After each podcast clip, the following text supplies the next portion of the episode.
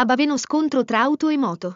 Il motociclista, un uomo di 54 anni, è rimasto ferito ed è stato trasportato in codice rosso all'ospedale di Verbania. Formazza. Una copia della Costituzione è stata donata dal comune ai neo-maggiorenni in occasione delle celebrazioni del 4 novembre. Domodossola ha celebrato la giornata delle Forze Armate e dell'Unità Nazionale. Orazione ufficiale dello storico Pierantonio Ragozza. Pallanza, a cento anni il più bel monumento ai caduti di guerra. La donna col bambino scolpita da Paolo Trubetskoy fu inaugurata nell'ottobre del 1923. Un 4 novembre in tempo di guerra. Cerimonia di basso profilo, quella che si è svolta a Pallanza per la ricorrenza di unità nazionale e forze armate.